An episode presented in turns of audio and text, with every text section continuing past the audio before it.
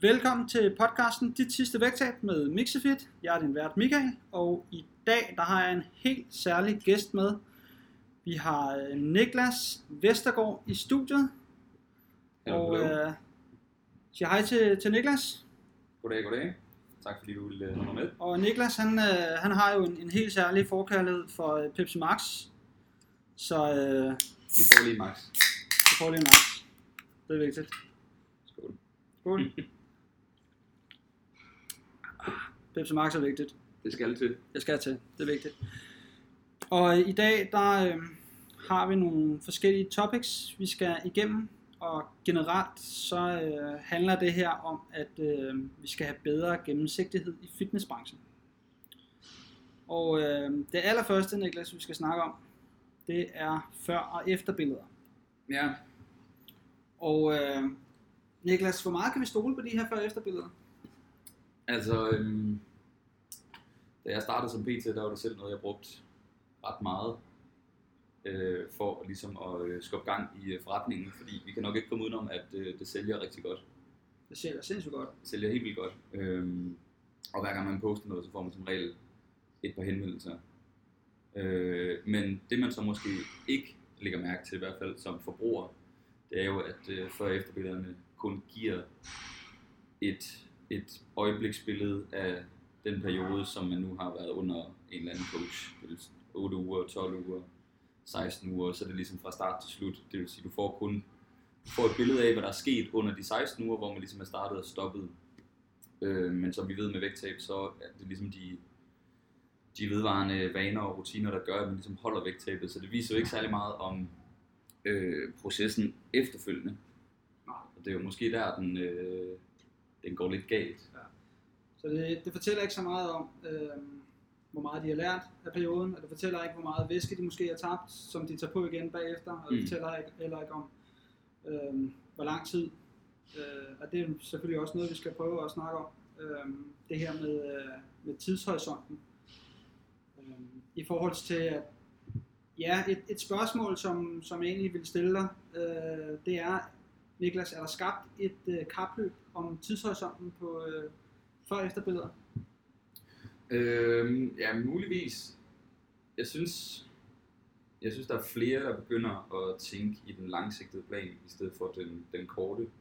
Men i takt med, at der stadig er mange trænere, der promoverer 8 ugers forløb og 12 ugers forløb med øh, måske nogle mere restriktive tilgange, så kan det godt snyde forbrugeren til at tro, at øh, alting skal klares så hurtigt som muligt.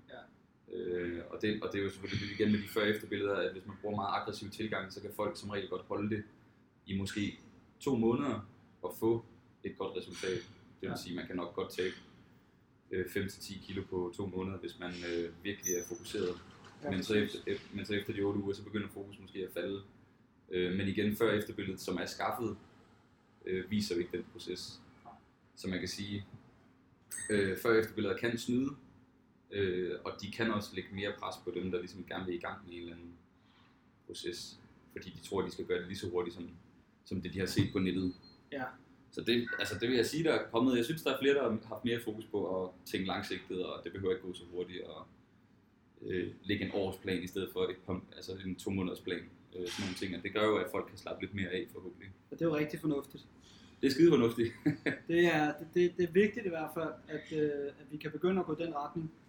Øh, det jeg har lagt mærke til, øh, har været med, med mange af de online coaches, der har været, har, fokus, har førhen i hvert fald har fokuseret meget på, at øh, den her person har tabt så og så meget på så og så lang tid.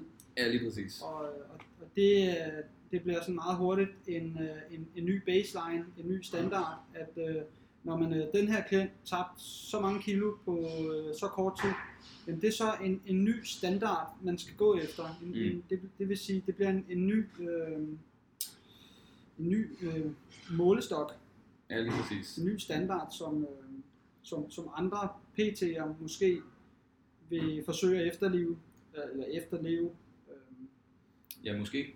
i forhold til at prøve at, at skaffe flere klienter.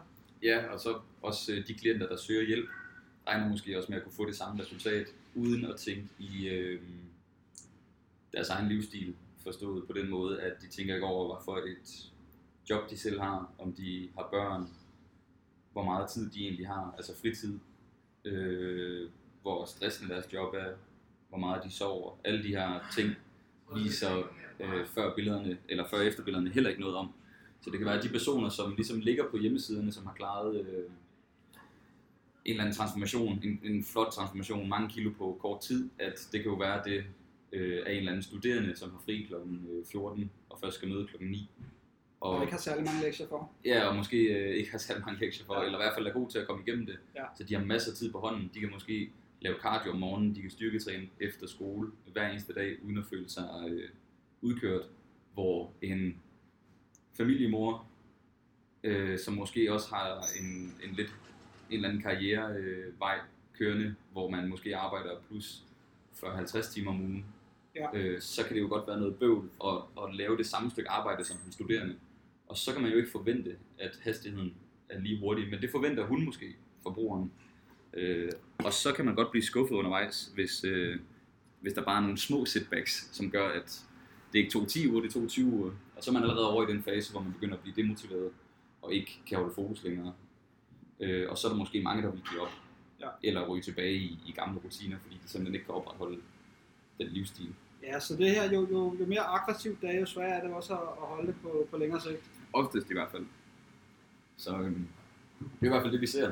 Ja. Øh, og det andet problem er også, at når man så kører de aggressive tilgange, så har man jo ikke, øh, man har ikke en exitplan. Så det er jo fint nok at have en eller anden form for kickstarter. Jeg snakker faktisk om det på min story i, øh, i går også. Ja. Øh, med at hvis man nu skulle bruge en eller anden aggressiv tilgang, så kunne det jo være en kickstarter på en måned eller to måneder, for ligesom at få et hurtigt resultat, så man ligesom kan se, at der er ligesom noget, der virker her. Og så kan man øh, skifte over i nogle mere, hvad skal man sige, vedvarende sådan vaner og rutiner. Så hvis, det, hvis man nu starter med en kostplan for at tabe de første 5 kilo, så skal man i hvert fald have planen til at ikke, eller planen til at slippe kostplanen, når man, Ja. når man ligesom bare havde tabt de første 5 kilo. Så man trapper ud af kostplanen igen efterfølgende. Og det kunne være det samme med alle mulige andre ekstreme øh, kosttilgange. Fasting, øh, low carb, whatever, man nu, hvad fanden man nu finder på. Øh, man skal ligesom have en eller anden plan, hvor man kan komme ud af den tilgang igen. Ja. Øh, der er selvfølgelig nogen, der har god succes med bare at blive i den tilgang, men af erfaring vil jeg sige, det er de færreste.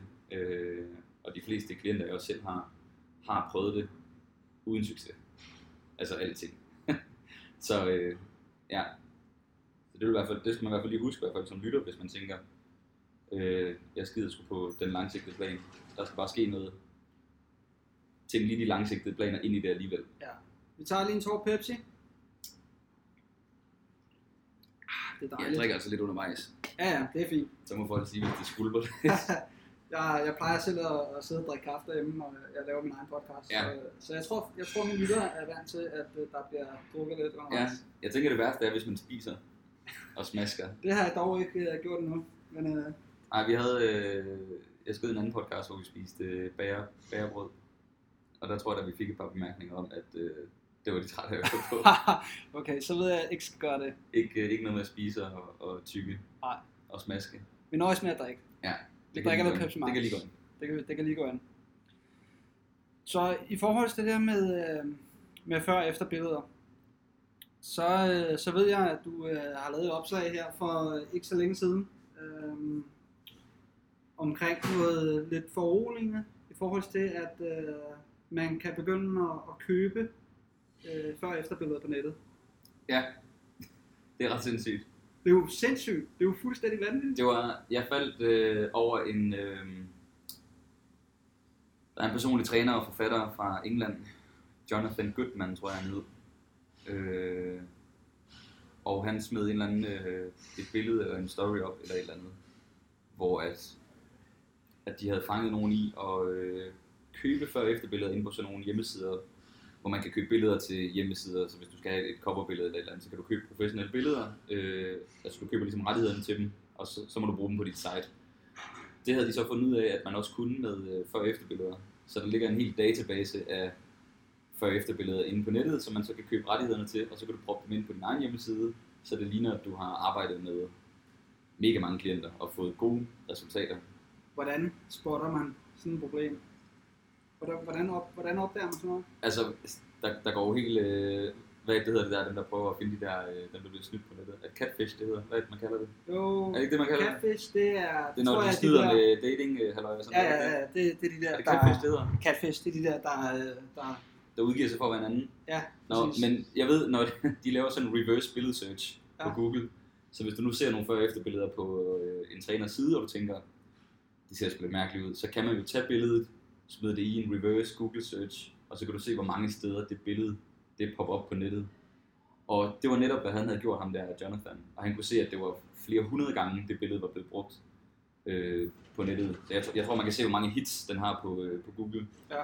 Øhm, det er selvfølgelig lidt krævende for forbrugerne, og, øh, men jeg ved heller ikke, om det er en ting, man ligesom kan gøre. Jeg tror bare, man skal passe på, at man ikke øh, køber sig ind i en træner kun øh, baseret på før- efterbillederne.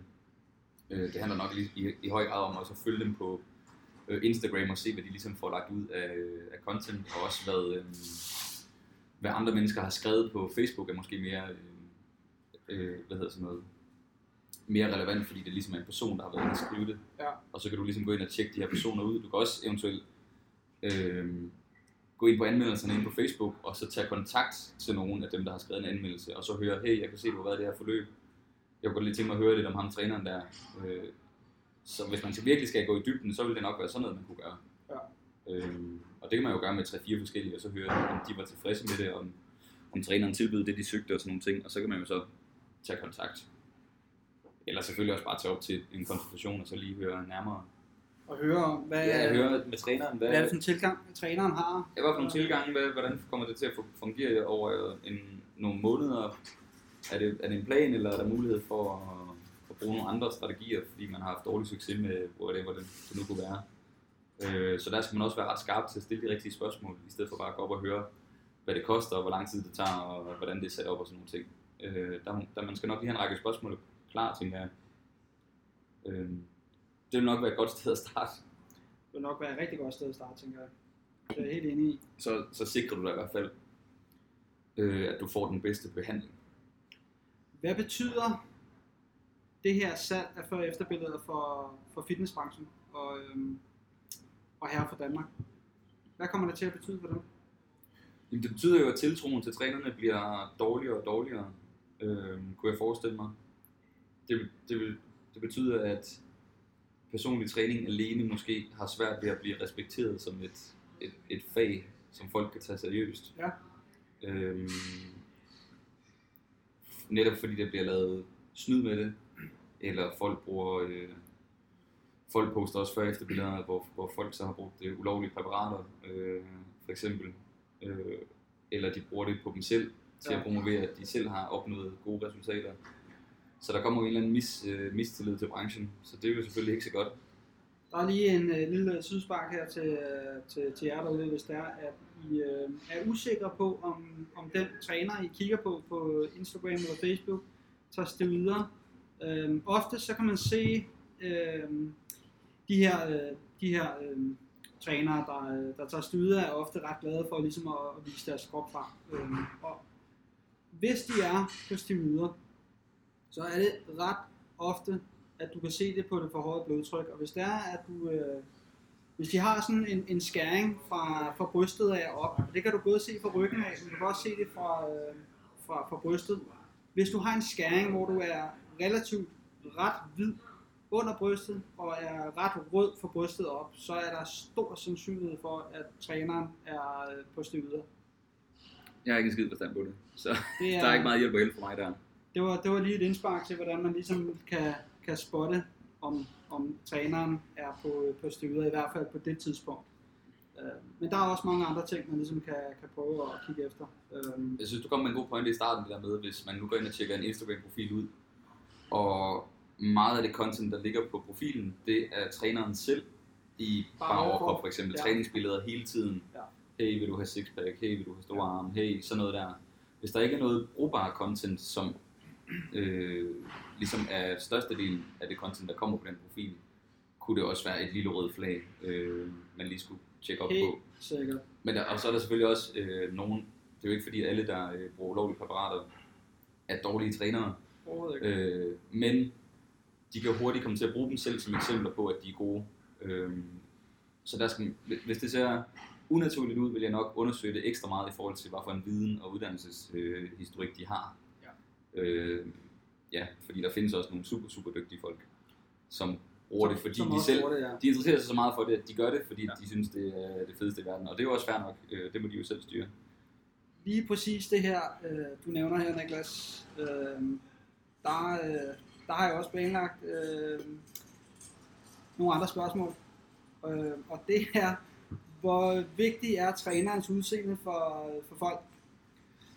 Ja, så ryger vi lidt tilbage i den samme udseende. Jamen, hvor vigtigt er det? Altså, jeg stoppede, jeg stoppede selv med at smide sådan nogle billeder op for nogle år tilbage. Ja. Øhm, men det var mest fordi, jeg hellere ville lave content, der var mere relaterbart for den målgruppe, jeg gerne ville træne Ja. øh, og, og undervise. Øhm, fordi jeg brugte det også selv, da jeg var yngre, til at promovere, hvor god jeg var. Ja. Øh, at jeg selv kunne finde ud af det, og jeg kunne selv komme i, fedt, i lav fedtprocent, så derfor kan jeg hjælpe andre med det. Men jeg holdt op med at gøre det. Men i bund og grund, så betyder udseendet jo ikke rigtig noget. Jeg vil sige, hvis man ikke på noget tidspunkt i sit liv har prøvet at opnå noget med fitness, men bare har taget nogle uddannelser inden for det, Ja. synes jeg måske ikke, man har erfaring til at undervise i træning. Man kan måske godt have erfaring til at undervise i kost, Ja. men hvis du ikke selv har formået at undervise i styrketræning, tror jeg, man vil få det rigtig svært. Eller jeg tror ikke, man er, man er ikke så god, som man kunne være. Nej. Øhm, så hvis man er, der, der der er også mange af de bedste trænere i verden, som ikke er i god form længere, men de har ligesom haft en lang karriere, hvor de var yngre, hvor de har været det, men nu er prioriteterne bare anderledes. Øhm, så jeg vil sige, der er jo nogen, der synes, det er fedt at have et forbillede, så, vil man, så skal man nok vælge en, der selv er fedt, eller en, der har en livsstil, man, man selv gerne vil efterleve.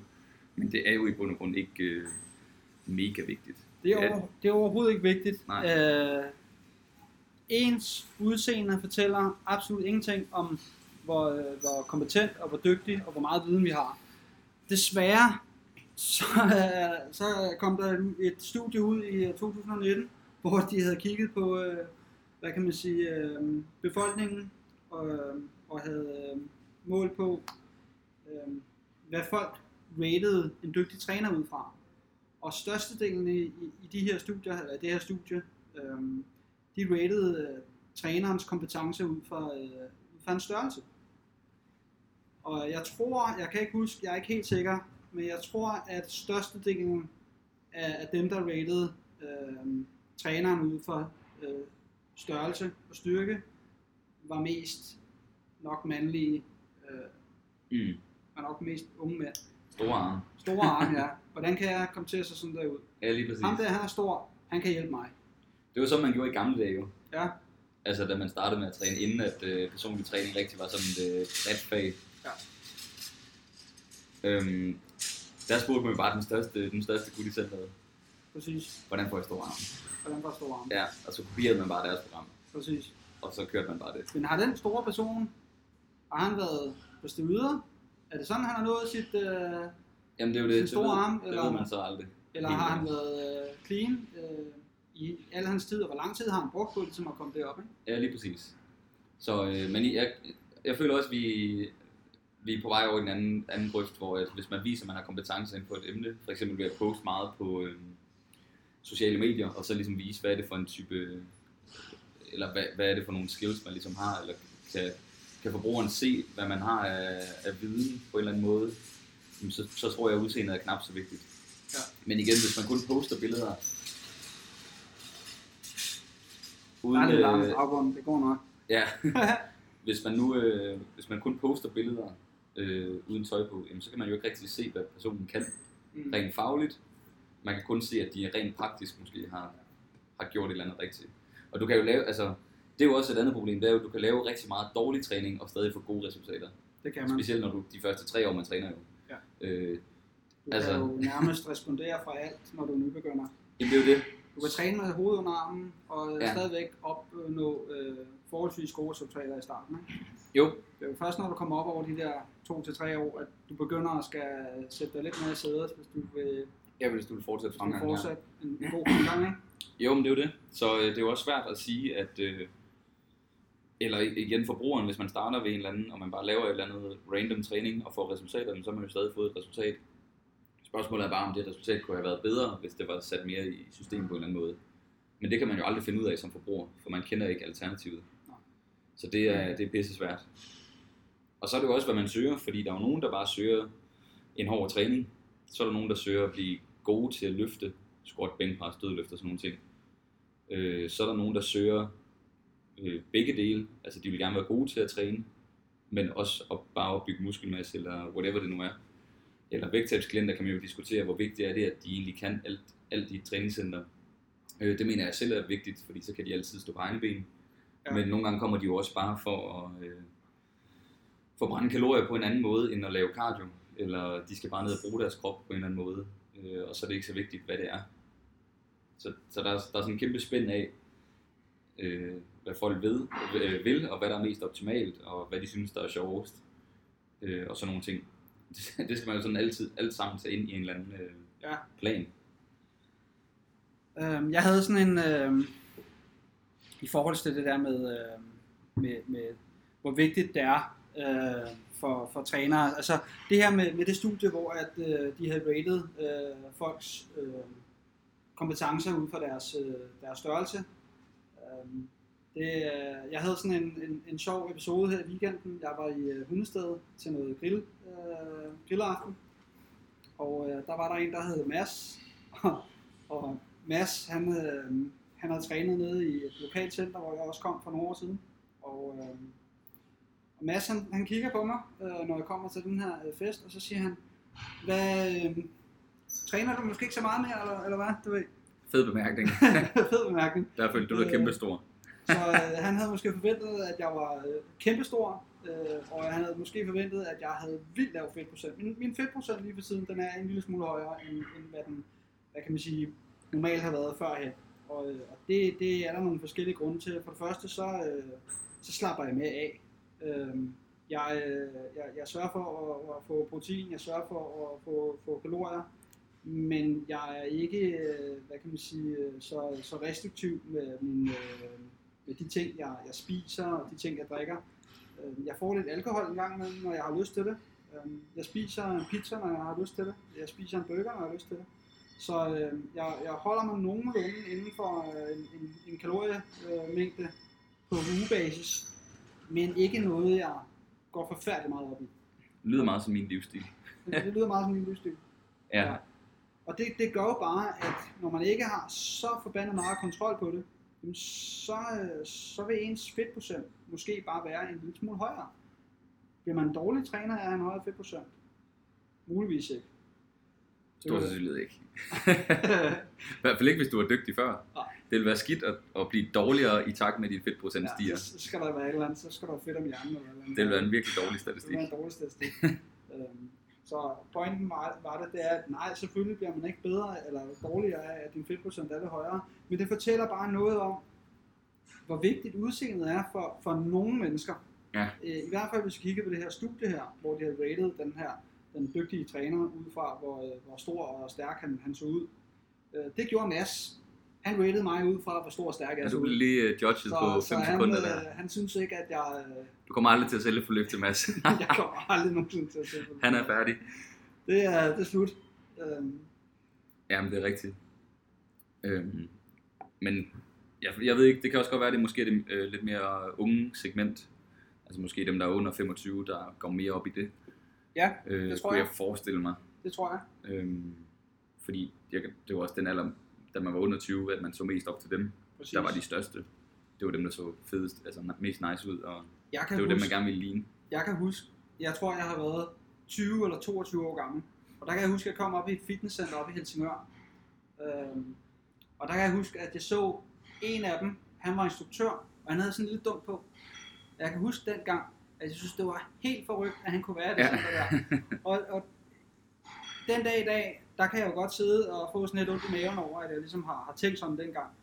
Men det fortæller jo også bare, hvor, hvor lidt erfaring man har i den alder. Øhm, eller hvor lidt erfaring jeg selv havde på det tidspunkt. Ja, ja eller hvor hurtigt man egentlig judger. Ja, altså første, førstehåndsindtrykket. Så man kan også sige, øh, der, hvis man nu kæmper med at få gang i en PT-forretning, så kunne det jo være, at man skulle overveje, om ens signalværdi var stærk nok. Altså det vil sige, hvis man, er, hvis man nu ikke selv er i relativt øh, god form, eller er aktiv hver eneste dag og sådan nogle ting, og spiser sundt, Ja. jamen hvad er det så for et signal, man sender, når folk går ind på ens øh, profil? Jeg siger ikke, at det er en dårlig ting, men det kunne skræmme en stor gruppe af mennesker væk. Øh, så det er jo også lige værd at tænke over, hvor at hvis man nu har gang i forretningen, og man har været i gang i mange år, og folk kender en og sådan noget, jamen så er det måske også knap så vigtigt. Super, super godt info. Ja. Super godt info. Øh, fordi vi judger lynhurtigt. Ja. Øh, og nogle gange er det førstehåndsindtrykket, der gør, at de aldrig tager kontakten. Fordi så skal du til at overbevise dem igen, om at du ved, hvad du snakker om. Så hvis de allerede har, har dømt dig til at være dårlig. Vi mennesker har til, øh, hvad kan man sige, vi mennesker har øh, en tendens til at, at træffe lynhurtige beslutninger på baggrund af meget lidt information. Øh, og det her det er jo bare en af, en af tingene, Ja. øh, som, vi, øh, som vi dømmer ud fra. Men øh, hvis vi lige øh, hopper tilbage til et spørgsmål, vi lige mangler at, Ja. at få med. Er steroider et øh, problem i fitnessbranchen i forhold til valg af træner? Jeg synes, som vi lidt snakkede om tidligere også, så synes, jeg synes, det kan give et misvisende billede af, hvad der kan lade sig gøre. Ja. Igen, hvis træneren bruger sig selv som reklamesøjle. Så det er faktisk, det er næsten kun i den situation, hvor jeg synes, det er et problem. Altså, så den anden ting er så, at det er ulovligt, men der er mange, der gør det, og det er måske set som en meget normal ting i bodybuilding-verdenen, øh, at se igennem fingre med, at, at folk gør det. Øh, men igen, jeg tror, det eneste problem er, hvis de bruger det som reklame. Det vil sige, vil du have lige så store arme som mig, så skal du bare købe mit program. Ja. Hvor at det er urealistisk for næsten alle mennesker at få de arme, eller den, øh, den brystkasse, eller de ben, hvis Ja. man ikke selv bruger lovlige midler. Og det, det er der, jeg synes, man øh, skyder skævt. Uden, uden at Øh. lave nogen navne overhovedet, så, øh, så, så tænker jeg i hvert fald, jeg ved ikke om I derude kan, kan genkende øh, nogle af de ord, som Niklas han, øh, han nævnte her, men øh, jeg synes i hvert fald, at jeg kan genkende nogle af de, øh, nogle af de sætninger, som han bruger fra, øh, fra mange af de øh, andre trænere, som, eller nogle trænere, som, som man finder her i, i København eller andre steder i Danmark, Ja, som bruger det her. Skal du have sixpack, så køb mit program. Skal du Ja, have store præcis. muskler, øh, skal du have stor bryst, så øh, kør det her program. I stedet for ligesom at prøve at sætte folk ind i, hvad det kræver, hvor lang tid, Mm. og hvad for en genetik har folk, og, og så videre, og så videre. ja lige præcis. Så, så lige på den front, der er det selvfølgelig et problem. Fordi det bliver en, det bliver en form for falsk markedsføring. Ja. Hvis, igen, hvis de bruger dem selv som, som billede til deres eget program og siger, vil du have ligesom mig for eksempel. Præcis. Øh, fordi også som vi snakkede om tidligere, man kan jo godt være dygtig coach, selvom man bruger øh, stivider. Det kan være, man gør det for sin helt egen øh, grunde. Det håber jeg, at de fleste gør. Gør det for dem selv, og ikke fordi de vil øh, imponere andre. Øh, og så er det jo sådan set, så må de jo sådan set selv om det. Men igen, lad være med at bruge det som øh, reklame. Det kunne også være, vil du være lige så stærk som mig. Altså der er styrke af, på et, et, Meget, meget højere niveau. et meget højere niveau, end, normale mennesker ville kunne opnå det, eller et eller andet. Ja. Eller på tidshorisonten er måske langt kortere. Whatever det nu kan være. Øh, der er også nogen, der bruger challenges, altså vægttabs challenge, hvor de også bruger dem selv. 30 dages... Øh, Ja, 30 dages six pack challenge for eksempel, Ja, ja. og så hopper de selv på den. Men du ved ikke, om de har brugt fedtforbrændende ulovlige midler, eller whatever det nu kan være. Og det andet problem er også, at de har været inde i træningsverdenen i mange år, så de kan hurtigt omstille sig, hvor normale mennesker måske ikke kan omstille sig. Så øhm, ja, jeg synes, det er et problem. Generelt synes jeg jo ikke, at folk skal bruge det, når det er ulovligt. alt hvad der hedder challenge kan jo være super sjovt at hoppe på. Det kan være, øh, det kan være godt for motivationen, øh, det her med ligesom at, okay, jeg skal ikke, øh, jeg har kun øh, en, en vis tidshorisont, jeg skal gøre det her i et eller andet sted. Mm. Øh, men hvis man, øh, hvis man gør noget hurtigt, eller gør noget i en, en periode, så oplever du også kun de her periodiske resultater. ja, lige præcis. Så, øh, så, så vi har nok ikke særlig stor sandsynlighed for at beholde de resultater, som vi måske prøver at opbygge i den periode. Nej, så er vi tilbage til i hvert fald at bruge en challenge, eller hvad det nu kan være, som en, en måde at komme i gang på. Ja. Og så skal man tænke over undervejs i den periode, hvad gør jeg, når den her challenge, eller den her øh, øh, plan ligesom er færdig. Ja. Så skal jeg, jeg skal have min backup plan klar, Præcis. så man ikke går fra at være mega fokuseret til slet ikke at være fokuseret. Eller mega meget træning til slet ingen træning. Man bliver nødt til at have en eller anden øh, mellemvej, når man er færdig. Øh, og det er der virkelig mange, der glemmer, tror jeg. Det er der, og jo, jo, jo mere aggressiv vi er, og det var det, var det samme med, med, med kosten. Altså det er samme princip med kosten, som det er med, med træningen. Jo mere aggressiv, øh, jo mere aggressiv vi er øh, i, en, i en kortere periode, øh, jo mindre gør vi det bagefter. Mm. Så, øh, så der er ikke der er ikke særlig stor øh, statistik over, øh, eller den statistik vi ser, øh, viser bare nogle ret lave tal i forhold til, at folk de øh, fortsætter efterfølgende Mm.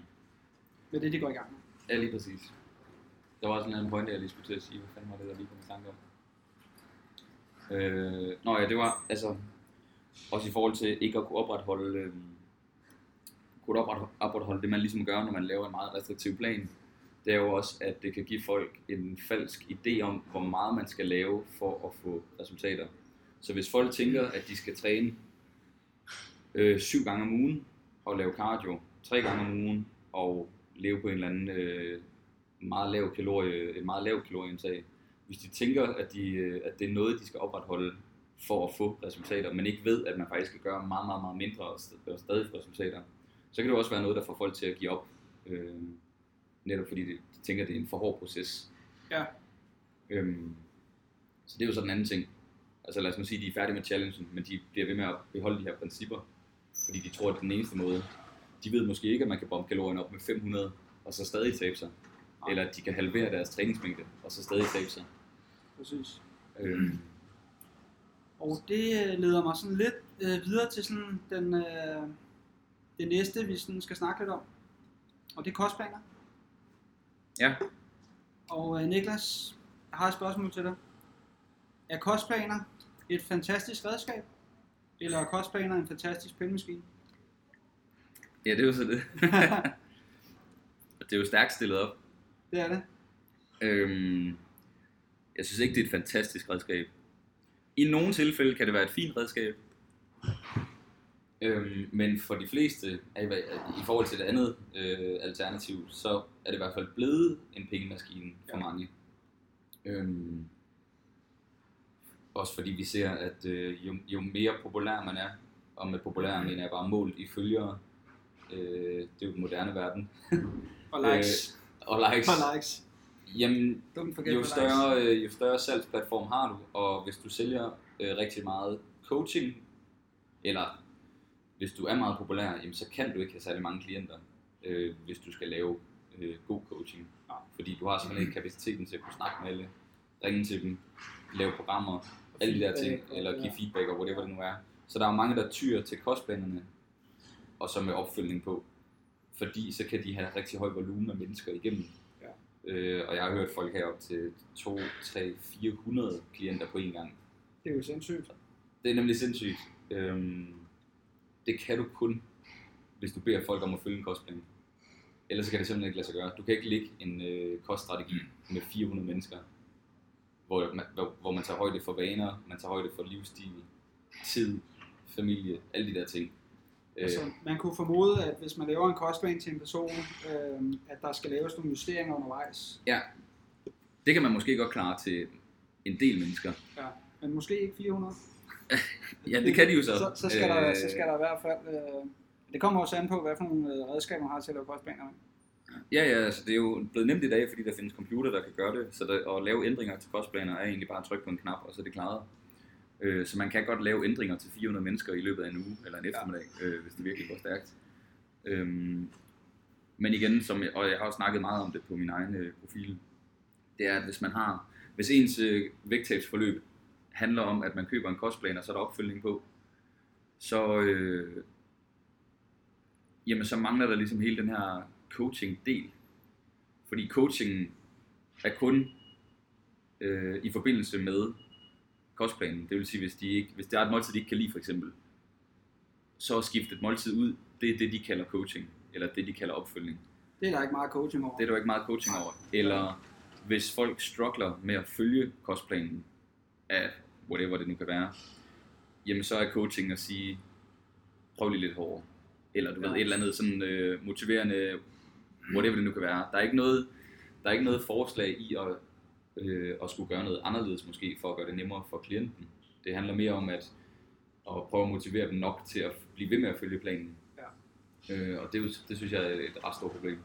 Det er et kæmpe problem, at øh, jeg synes personligt, at det er et, et problem, at man kalder det online coaching, øh, eller coaching for den sags skyld, øh, om det er online eller ikke online, hvis man ikke inddrager øh, reflekterende spørgsmål. Ja, for eksempel. Ja. Så coaching i sig selv går jo ud på, at man, øh, hvad kan man sige, øh, forsøger at, øh, at udrede et problem, som den individuelle har. Så det vil sige, at de her problemer, det kan jo så være, øh, at man, man har svært ved at øh, opretholde nogle af de rutiner, eller nogle af den madplan, man skal spise, eller eller andet.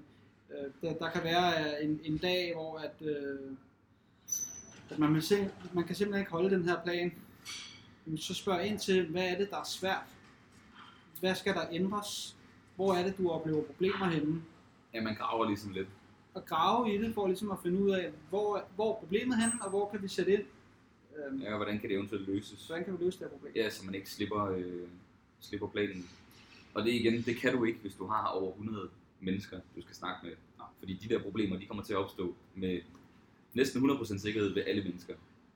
Øhm, så det, det er jo, altså, jeg vil sige, det er jo ikke en pengemaskine, hvis du ikke har øh, en god forretning. Så du skal jo stadig kunne sælge på en eller anden måde til masserne. Hvis du er normal PT, og du begynder at sælge kostplaner, så er det jo ikke nødvendigvis så har du ikke nødvendigvis en god forretning. Det er ikke fordi, du tjener mange penge på det. Jeg tror faktisk, de fleste ikke tjener særlig mange penge, hvis man virkelig gør det op. Øh, men det vi ser er jo, og vi er, vi er også, jeg hater også en del på det, øh, på mange andre øh, øh, opslag, og det er jo øh, reality PT og, og den slags, hvor størstedelen af dem øh, går ind i PT-branchen, netop for at kunne lave den her kostplans øh, pengemaskine. Fordi de har mange følgere fra tv-programmerne. Øh, Før, der, øh, der var, øh, hvad hedder det nu? Før, der var øh, de nye reality-deltagere, de blev, øh, hvad var det, de blev øh, gæstebartender. ja, Nu bliver de online coaches. Nu bliver de online coaches. de er ikke ude på Crazy Daisy mere, de sidder bare øh, hjemme på kontoret. Men det er jo også, øh, førhen der var det jo øh, de danske top bodybuildere, som fik mange følgere og solgte kostplaner. Nu er det rykket over til, at det er dem, der har været i fjernsynet, Ja. der sælger mange kostplaner. Men de har jo også en følgerskarte på forhånd. Ja. Og der er jo nogle af de her, øh, der er nogle af de her firmaer, som sælger øh, PT-platforme, som, som genererer de her kostplaner på automatik. Mm. Og, øh, og de, de kan jo se et, øh, et, øh, et kæmpe marked. De kan jo se en, en kæmpe god forretning. Oh, du har lige været i fjernsynet. Du har vundet øh, Paradise Hotel. Du har en rigtig god følgerskab. Du ser lidt godt ud. Du ligner, du er lidt fedt. Du træner lidt. Øh, kunne du ikke tænke dig at tjene nogle penge? Jo, det vil jeg gerne, tænker personen ja. selvfølgelig. Ikke? Og bang, så er han blevet online coach. Ja, lige præcis. Og øh, det kan godt være et problem. Det Ikke, være ikke, at alle, ikke at alle reality-deltagere er stort- dårlige coaches. Nej, nej. Men hvad jeg ser og hører fra både klienter og andre kollegaers klienter og sådan nogle ting, og efter at have været i branchen en del år, så får man noget insight. Øh, og der virker det bare til, at meget af det, det er noget skrald. øh, men der findes selvfølgelig også nogen, der, der tager det seriøst, øh, jobbet, og Der er et par stykker indimellem, som, Ja, ja, ja, det- som måske gør det, gør det godt. Ikke? Så, men så er vi så igen tilbage til, at hvis man så vælger at købe noget af de her personer, jamen så husk at være, altså være kritisk. Hvis jeg gik ind på en Instagram-profil, og der stod noget med, at de har været i fjernsynet, så ville det allerede være noget, hvor jeg tænker, okay, jeg skal lige undersøge, om kan de faktisk hjælpe mig med mit problem, Ja.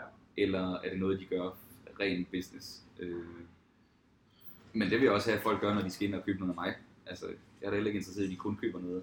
Jeg plejer faktisk, hvis folk ikke kender mig, har jeg faktisk, øh, så har jeg det faktisk lidt stramt med at starte øh, øh, forløb op med dem. For jeg vil egentlig hellere have nogen, der har fulgt med i et år for eksempel, eller et halvt år på Instagram, og ved, hvad jeg står indenfor, i stedet for at jeg skal prøve at sælge et eller andet til, øh, til en totalt fremmed, der ikke aner, hvem jeg er.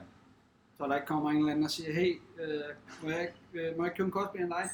Ja, for eksempel, Ja. og inde på min hjemmeside, så står der, at jeg ikke laver kostplaner. Ja. Så jeg, vil, jeg, vil, jeg, kunne godt tænke mig, at folk var mere kritiske også, når de købte noget af mig. Jeg vil ikke have, at folk bare køber noget af mig. Jeg vil gerne have, at de undersøger det, og kigger på, om de føler, at det, jeg sælger, det virkelig kan hjælpe dem. Ja. Øh, ellers så synes jeg, at de skal lade være, eller finde en, der, stemmer, altså, der matcher bedre med dem. Der burde være meget mere, øh, hvad kan man sige, øh, folk burde være meget mere kritiske, Ja. øh, når de vælger en, en træner. Øh, Og jeg plejer også gerne at sige til, til, til de øh, klienter, jeg har, at øh, være kritisk. Stil spørgsmål. Ja. Også, også til, til, til andre mennesker, øh, når de overvejer en, en træner. Altså når du, øh, når du får en snak med en træner, så sørg for at, øh, at spørge ind. Spørg ind til, øh, hvorfor, hvorfor du gør, som du gør. Øh, hvis ikke, at, øh, at, at træneren kan give en, en, en nogenlunde fornuftig forklaring på, hvorfor personen gør, som han gør, øh, så er det måske ikke den, den rigtige træner, man skal gå ind til. Øh, det kan selvfølgelig være, at, at træneren ikke har et svar på, på det spørgsmål, men øh, hvis, hvis træneren er en ordentlig træner, så siger træneren også, at øh, det ved jeg sgu ikke, men jeg kan gøre øh, et forsøg på at, øh, at finde ud af, hvor, at svare på de spørgsmål Ja, lige præcis. på en anden fasong. Ja, der er mange trænere, der prøver at være kloge på alting, i stedet for bare at sige, det ved jeg ikke. Ja. Eller, det er ikke sådan, jeg gør det. Jeg vil nok anbefale dig at finde en anden. Eller jeg kan henvise dig til en anden, som jeg Ja. ved gør det her bedre end mig, øh, for eksempel. Så, øh, så nogle gange tænker folk også for meget, altså PT prøver at sælge for meget. Men i virkeligheden så kommer det bare til at bide dem i røven, fordi personen de sælger til får måske ikke en ordentlig oplevelse.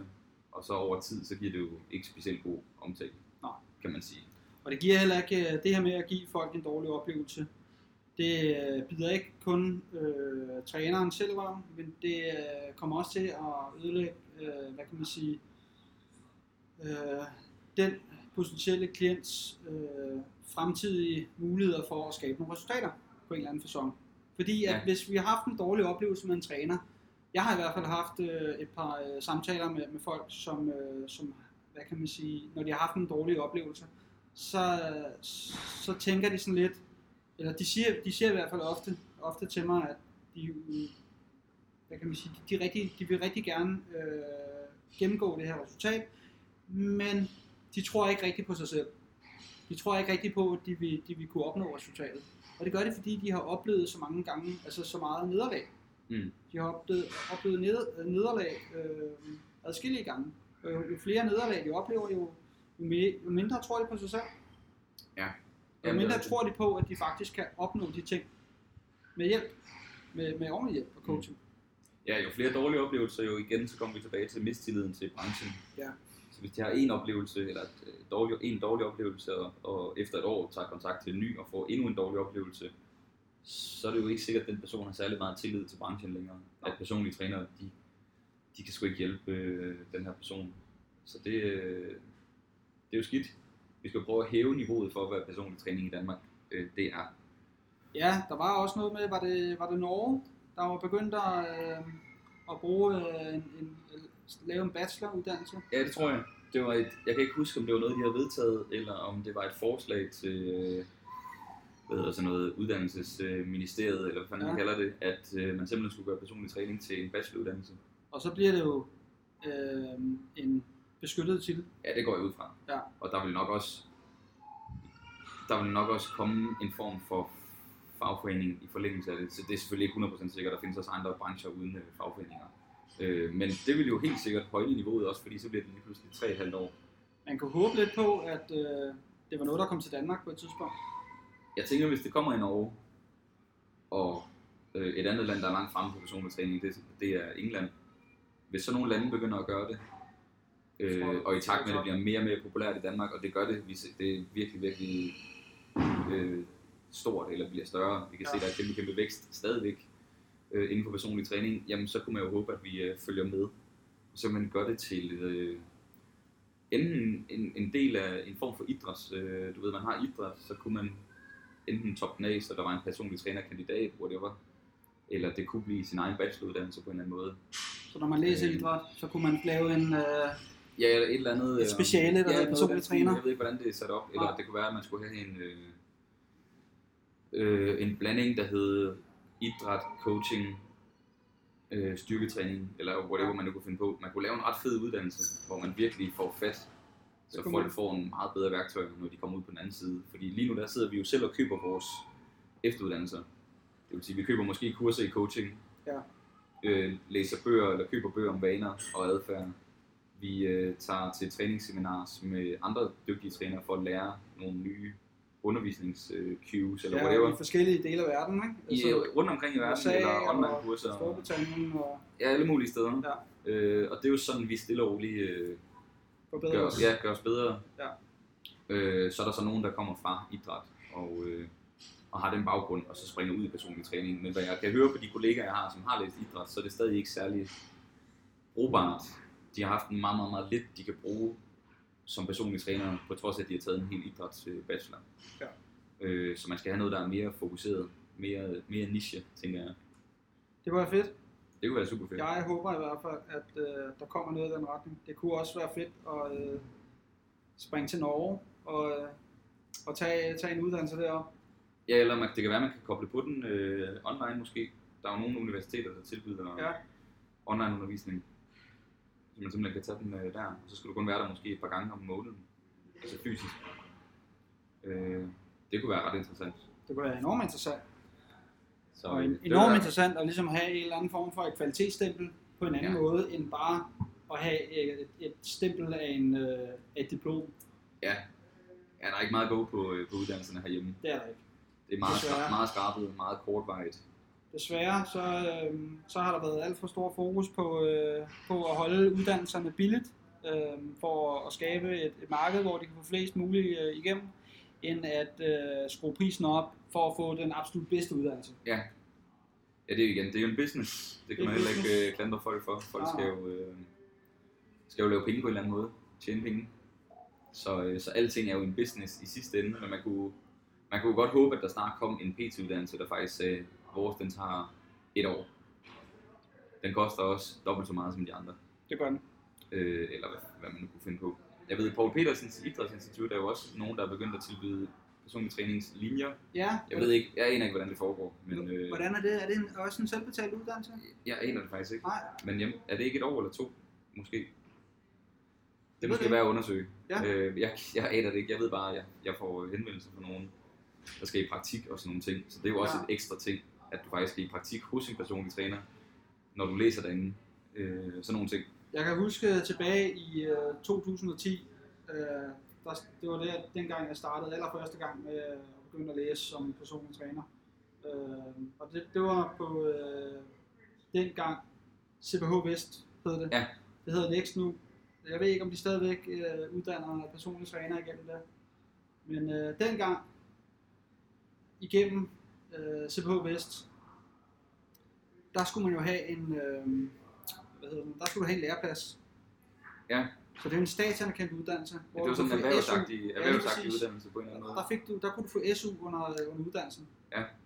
Så jeg ved ikke, hvordan øh, Paul Idræts Institut... Øh, Det kan være det er lidt det samme måske, og så har de bare moderniseret det lidt på Ja. en eller anden måde. Det kan godt være, det er en statsanerkendt uddannelse. Det kan sagtens være. Det kan sagtens være, at vi har flere forskellige statsanerkendte uddannelser. Ja, ja, jeg har heller ikke undersøgt det i lang Nej, tid. ikke. det skal jeg sgu være alene om. Så øh, ja, Men øh, det, var, det var sådan lidt øh, et, et, et tidsspring. Men øh, ja det kunne rigtig, blive en tangent, men rigtig gode pointer. Øhm, I forhold til det der med kostplaner, der øh, har vi jo set meget, at øh, altså, kostplaner er, øh, har en tendens til at være restriktive. Øhm, og det her med at spise restriktivt i en periode kan være rigtig, rigtig svært øh, at holde for, for folk. Og der er det, at øh, der er mange coaches, der bruger det her cheat days. Ja. Niklas, øh, hvordan tror du, at øh, de her cheat days, de, øh, de påvirker mennesker psykologisk? set? Altså en cheat day, bare lige for at få det skåret ud i pap, det er jo i hvert fald for 5-10 år siden, var det jo en, en dag, hvor man havde fri fra planen. Øh, det vil sige, man kunne bare øh, man kunne købe de snacks, man havde øh, haft lyst til hele ugen. Man kunne købe det junk food, man havde lyst til hele ugen. Øh, og så var det ligesom en måde at få et eller andet mentalt boost til at kunne klare de næste 6 dage på en kostplan igen. Sådan var det jo i gamle dage. Jeg ved ikke, øh, om folk stadig bruger det på den måde. Øhm, men problemet med det er, at for det første, så er det, det er ret nemt at spise så mange kalorier på en dag, at, øh, At du smadrer hele vægttabet på nu? at du smadrer hele vægttabet. Det Ja. vil sige, de 6 dage, du ligger i underskud, jamen, de bliver lige hentet på den cheat day. Det vil sige, du står faktisk bare og kører i en ond cirkel. Ja. Så har du ikke tabt dig. og så har du ikke tabt dig. Nej. Og så er der mange, der tænker, jamen hvorfor taber jeg mig ikke? Jeg, ligger jo, øh, I underskud. jeg ikke lående skud på Ikke en dag. Men ikke dag, nej. Jeg ligger på, på en stram plan seks gange om ugen, hvorfor taber jeg mig ikke? Men det er simpelthen fordi, du kan nå at gaine nok fedt på sådan en cheat day, til at når du seks dage senere stiller dig på vægten, jamen så er det fedt, det er ikke noget at blive smidt Ja. endnu. Og så er der også alt det, øh, alt det salt og alt det kulhydrat, vi også får Ja, lige præcis. Jo, der kommer selvfølgelig et ordentligt et, et spike på vægten Ja. dagen efter. Øhm, så det er jo sådan det ene, det ene problem. Øh, og så er der, der har været noget, øh, der har været nogle fejlagtige opfattelser af, at det kunne booste ens øh, forbrænding også. Ja, Øh, det vil sige, at det har vi hørt noget om. ja, og det vil sige, at man tænker, at hvis man lige har sådan en dag, hvor man virkelig skruer op for kalorierne, så er det som om, man kan holde sin forbrænding lidt højere igennem øh, ugen. Sådan fungerer det jo ikke helt. Sådan fungerer det ikke helt. Øhm, så det er, jo, det er jo igen noget, noget, noget misinformation, der ligger derude. Så fandt man ud af, at øh, man kunne lave noget, der hedder en refeed i stedet for, hvor man kun skruede op for kulhydraterne. Øhm, som man så troede kunne, øh, kunne booste, øh, jeg tror det var hormonerne leptin, det, det hormon, der sidder i fedtcellerne. Ja, Øhm, at man kunne booste det, så man igen de efterfølgende dage havde nemmere ved at tabe sig. Det fandt man så også ud af, at det, det kunne ikke rigtig noget. Der skulle man faktisk op på minimum øh, tre dages refeed. Ja. Altså tre dage på øh, ligevægt, skruet op kun med kapsene for at kunne få den effekt. så en dag alene er altså ikke nok. Det er ikke ligesom- nok. Nej. Øh, og så en refeed er jo også en kontrolleret øh, spisedag. Det vil sige, at du, du spiser op til dit ligevægtsindtag. Du spiser ikke free, free of choice. Nej. Og så er der Øh. også nogle andre aspekter i det. Det er jo selvfølgelig, at øh, man skruer op for, for, for kalorierne op til ligevægtsindtag, for selvfølgelig at få fyldt øh, ens øh, glykogenlager ud, altså ja. Sukkerdepoter, øh, så ens træning den begynder ligesom at kunne, kunne øh, køre lidt bedre igen. Altså jo længere ja. Tid vi ligesom har været øh, gang med et vægttab, jo mere tager vi i de depoter, og jo mere træt bliver vi, og dårligere bliver vores træning sådan ting. Så der er jo også noget, hvad kan man sige, performance, Der kan være noget performance performance derinde måske. Ja. Øh, og jeg ved også, der er mange, der bruger det, øh, dem der går lidt mere op i det. Så de har nogle high days og nogle low days, Ja. sådan lidt øh, kalorisk cycling igennem ugen. Og så er det en super fin øh, strategi, men igen, når man tænker her fra Danmark, øh, så er det nok ikke øh, den bedste strategi. Også fordi, så bliver det jo meget sort-hvidt også igen. Det vil sige, du har dage, hvor du er på planen, en dag eller to, hvor du ikke er på planen. Ja. Så det er de to options, du har. Du har ikke en mellemvej. Så du træner jo ikke, du træner jo ikke rutinen op, der bare hedder vedvarende kost, øh, strategi, eller, eller hvad vi nu skal kalde en det. eller anden form for fleksibel tilgang. Øh, Ja. tilgang. Så du gør noget, du ikke rigtig vil gøre, hvis det skulle være langsigtet, og så har du en, en fridag, hvor du gør det, du gjorde førhen, eller Ja. ja. måske overdriver det. Ja. Øh, så du er i to ekstremer, Præcis, du er i, i hver sin ende af skalaen. fuldstændig i hver sin Ja. ende af skalaen, i stedet for bare at finde en eller anden metode, så du kan have en eller anden stabil øh, dagligdag, og så få resultaterne. Og det var sådan lidt, øh, hvad kan man sige, øh, det næste spørgsmål. Øh, hvordan finder man balancen mellem det her med at være øh, fleksibel og, og restriktiv? Jamen, den er jo tricky, og det er jo heller ikke sikkert, at man... Altså, jeg tror, der skal jo en eller anden form for øh, begrænsning til, hvis man vil have et resultat. Ja. Altså, man skal jo være restriktiv i forhold til det, man gjorde før, Ja. for at få et resultat, ellers så får man jo ikke Præcis. resultatet. Men det er jo mere mindsetet omkring det der med at være restriktiv. Altså, hvor, i hvor høj en grad skal det være. Ja. Øhm, så at finde balancen, det kan være svært, og det vil nok kræve en del træning. Og det kan også godt være, at øh, den første lange periode, man prøver at tabe sig, er man måske mere restriktiv, og så i takt med, at man kommer ned, så, så fader du over i at være mindre og mindre restriktiv. I takt med, at de kostvaner, du prøver at arbejde på, de bliver måske mere automatiseret, altså de bliver mere og mere til en ægte vane. Øh, så det vil sige, at du skal, det kan godt være, at det tager lang tid at finde balancen, fordi vanerne godt kan tage lang tid at inkorporere. Så for eksempel øh, kan det være, at du skal øh, have meget fokus på at spise frugt og grønt i meget lang tid, inden du gør det af dig selv. Når du så begynder at gøre det af dig selv, jamen, så begynder du selvfølgelig at finde balancen i det. Og Og det er larm igen. der er lidt larm igen. Og så behøver du selvfølgelig ikke at tænke lige så meget over det. Så i starten skal du bruge meget tankekraft. Jo længere tid du er i gang, øh, har været i gang, forhåbentlig skal du bruge mindre tankekraft til sidst. Og så er det måske, man vil kalde det balancen. Det vil sige, øh, ja, og så er der hele mindset omkring det også, at jamen, hvad er balance så? Er det at kunne spise en pizza uden at blive sur på sig selv og få dårlig samvittighed? Det er der nok mange, der vil synes kunne være rigtig fedt Ja. øh, ikke at få.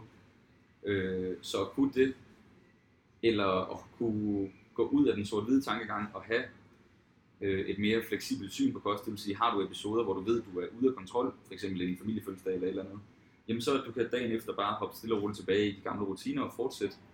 Det er der jo mange, der vil kalde balance. Så det her Øh. med at, at have mere fokus på rutinerne Ja, det vil give mening. strategierne. Ja, øh, ja, eller de er i hvert fald lidt det samme. Det er jo også, altså, det er jo også, hvad folk har af målsætninger. Vil man gerne aldrig nogensinde track kalorier? Vil man gerne aldrig nogensinde tænke over kost? Jamen, så er det jo ikke sikkert, at man nogensinde øh, finder den rigtige balance mellem den krop, man gerne vil have, og, og den øh, måde, man lever på. Præcis. Fordi man skal jo, altså balance, jeg ved sgu ikke, hvad man skal... Balance er en, en svær øh, Ja, størrelsesorden. Jeg tror, det kan også være en individuel ting, hvordan man definerer balance. Ja. Fordi for mig, for mig kunne balance være, at jeg tracker kalorier alle hverdage, og så ikke gør det i weekenden.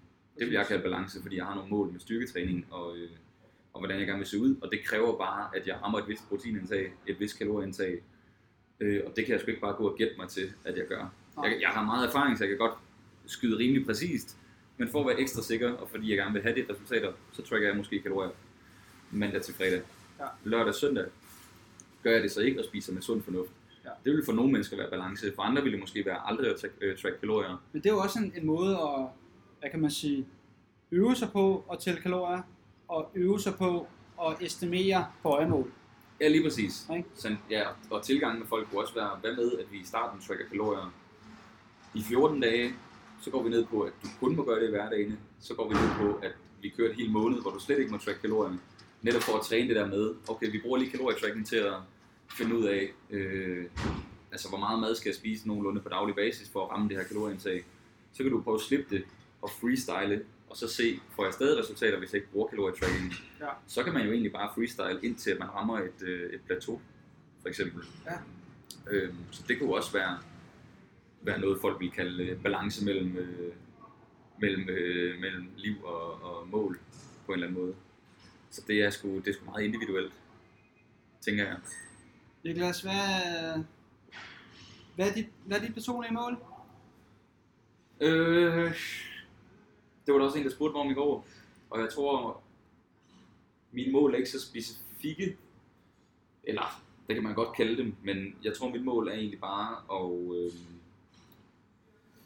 jeg kan godt lide at træne for at, at bygge muskelmasse og styrke, så mit mål er egentlig bare at max ud på de to fronter. Det vil sige, at jeg vil gerne opbygge så meget muskelmasse, jeg kan, og så meget styrke, jeg kan, men leve en relativt normal hverdag. Øh, det vil sige, som vi har snakket om helt til midt i podcasten, at det der med at kunne drikke alkohol, øh, ikke gå i panik over, at jeg ikke kan træne, øh, ikke nødvendigvis træne, når jeg er på ferie, øh, ja, sådan nogle ting. Det er sådan nogle ting, jeg godt kan lide. Jeg kan godt lide at tage på ferie, jeg kan godt lide at spise ude på restauranter, øh, jeg kan godt lide at drikke alkohol med mine øh, venner og sådan nogle ting. Øh, så jeg vil gerne kunne makse ud på de to parametre, men hvor jeg samtidig kan gøre alle de andre ting. Det vil sige, jeg vil ikke gøre noget ekstremt. Jeg vil for eksempel ikke have en nul alkoholpolitik i flere måneder ad gangen, fordi det, det synes jeg ikke giver mig noget livskvalitet. Øh, og jeg vil heller aldrig sige, at jeg ikke må spise ude, fordi jeg lige skal stå lidt ekstra skarpt. Øh, jeg vil altid prøve at manipulere det rundt om de ting, jeg lige nævnte. Så mit mål er vel egentlig bare altid at se fremgang i træningen, indtil den dag, jeg ikke gider træne mere, tænker jeg Og have et liv ved siden af. og have et liv ved siden af. Ja. Og, og mit liv, altså, det er jo også forskelligt, hvad folk vil. Der er jo nogen, hvor hele deres liv er træning. Så er det jo fint nok at være endnu mere øh, fanatisk, eller præcis, eller hvad man nu øh, skal kalde det. Ja. Øh, fordi det er det, de virkelig går op i. Jeg tror bare, der er mange, der går så meget op i det, at de øh, offrer sig for meget på livskvaliteten. Og det kan godt være, at de synes, at det er det fedeste at træne. Jeg tror bare stadig, at hvis de virkelig prøvede at øh, øge deres livskvalitet igennem nogle andre ting, som ikke var træning, tror jeg, de ville kunne mærke, at de ville blive gladere, end kun at fokusere på træning og kost for eksempel. Fordi de får en, en, en højere livskvalitet, de gør nogle ting, som de godt kan lide. Ja, eller de offrer sig for meget for at lige øge muskelmassen 1 Ja. ja. kilo ekstra om året. Øh, hvor jeg synes, der er mange, der burde slappe lidt mere af. Øh, der er selvfølgelig nogen, der har mere ekstreme mål at blive øh, vinde konkurrencer inden for bodybuilding og sådan noget. Det kræver også mere ekstreme tilgange. Kræver, at vi må ofre noget mere, hvis, man, Ja. hvis det er det, man gerne vil i hvert fald. Øh, jeg, jeg kan ikke huske, om det var Jacob Biermann, der sagde et eller andet med, at øh, vil man å, øh, opnå ekstraordinære ting, jamen så, så skal du nok ikke forvente at være i balance. Så skal du nok være en smule i ubalance. Ja. For ellers så kan du ikke nå de ekstreme mål. Nej. Jeg tænker heller ikke, at øh, nogle af de bedste i verden har den mest, altså bedste atleter i verden har den mest balancerede livsstil. Det har de jo ikke. Øh, men igen, for her for Danmark, vil man kunne finde en, en ret god mellemvej, tænker jeg. Men øh, ja, det var sådan lidt om mine målsætninger. Egentlig bare hele tiden se, øh, det er også derfor, jeg elsker styrketræning, det er fordi, at du kan øh, se fremgangen fra uge til uge, og hvis ikke fra uge til uge, så i hvert fald fra, øh, nu larmer det lidt igen. Jeg rammer det igen. Vi er færdige lige om lidt. Ja, men du kan i hvert fald, du kan, hvis du bruger styrketræning, så kan du næsten måle det fra, i hvert fald fra måned til måned, om det er bedre. Øh, om det er styrkemæssigt, teknikmæssigt, øh, whatever det nu kan være. Hvis du nu er på vej ned i fedtprocent, burde du også kunne se det fra måned til måned. Øh, sådan nogle ting. Det kan jeg rigtig godt lide. Så, så længe jeg kan se den fremgang, så behøver jeg ikke øh, så meget mere. Så giver det mig faktisk det, jeg vil have. Fedt. Ja. Jamen, det var jo egentlig nogle øh, sindssygt gode øh, inputs, du kom med her til sidst, som jeg tænker, at øh, mine følgere helt sikkert nok vil, vil synes om, og ja. kan, kan prøve at tage med i, i bagagen. Øh, det her med ligesom at prøve at være, øh, finde lidt mere balance i, i ens hverdag. At ja, vægttabet er, er vigtigt, Mm. men det er måske ikke så vigtigt, at det haster helt sindssygt. Nej, at du skal ofre ting, At du, du skal godt kan lide. ting, du godt kan lide, ja. Så for eksempel at være sammen med familie eller et eller andet. Øh, hvis man nu har et eller andet med, at man spiser meget sammen med sin familie i weekenderne. Altså, kunne man så ikke leve med, at tingene gik lidt langsommere for at kunne blive ved med at holde den, De det der, den relation med familien? Ja. I stedet for at sige, nu dropper jeg at spise sammen med familien, eller jeg laver min egen madpakke og tager med. Bare fordi du gerne vil opnå noget på 8 uger, i stedet for øh, Opnå- 20 uger. Ja, præcis. Så det skal man bare lige huske at overveje. Altså, hvor vigtigt er det? Selvfølgelig er det vigtigt at komme ned i vægt, hvis man også er, er, er overvægtig og sådan nogle ting. Der er nogle sundhedsting i det, men der er også bare for, at man selv er gladere. Men der kommer bare et punkt, hvor man offrer så meget, at det begynder at gå den anden vej igen. Det vil sige, du, du sacrificer livskvalitet. Præcis. Så øh, det var bare lige en tanke, i hvert fald. Det var en rigtig, rigtig god tanke. Niklas, øh, hvor kan folk få mere information om dig? Øhm, jeg er nok mest aktiv på Instagram, og der er min, øh, der er min account, den er bare Niklas, n i k l a s punktum Vestergaard med to A'er til sidst. Øh, det er der, jeg poster mest regelmæssigt, nærmest dagligt. Øh, så der kan folk kigge lidt. Øh, jeg har min egen podcast, der hedder Der Køres, sammen med nogle andre personlige trænere, øh, som vi lige har startet, hvor vi også vender nogle forskellige emner. Øh, jeg har en hjemmeside, hvor vi laver nogle træningsprogrammer, som hedder dn-coaching øhm, Så hvis folk ikke øh, har pengene eller gider at øh, gider personlige trænere, jamen så har vi lavet nogle produkter, som øh, vi selv synes giver ret meget, øh, hvis, man, hvis man leder efter et enkeltstående produkt bare til en langt billigere pris end personlig træning for eksempel. Øh, og det, øh, på Facebook er det selvfølgelig bare mit øh, navn også, Niklas Vestergaard, personlig træning tror jeg den hedder, men det, det er egentlig bare de ting, jeg poster på Instagram, der bliver postet derinde også. Ja. Øh, hvad fanden har jeg mere? Har du en hjemmeside, du øh. Og hjemmeside, ja, også, det er også øh, niklasvestergaard.com eller .dk. Så der kan folk også gå ind og kigge lidt. Sådan noget der omkring. Noget der omkring. så, øh, så Fantastisk. bare mit navn, det, så kan du finde mig alle steder. Niklas han er til at finde alle steder. Øh, efter min mening, så er Niklas nok en af de mest kompetente personlige trænere, vi har her i København. Masser af ros. Masser af ros. Jamen, det skal han have. Masser af ros. Så, øh, så Niklas er, er helt sikkert værd at øh, tage ind og, og, og, og tage et kig på. Øhm, så det var, det var lidt alt for i dag. Øhm, husk også, at øh, du kan gå ind på øh, min egen hjemmeside, øh, Mixifit, det er mixifit.dk. Der har jeg en øh, gratis e-bog, som øh, I kan gå ind og, øh, eller som du kan gå ind og øh, downloade helt gratis.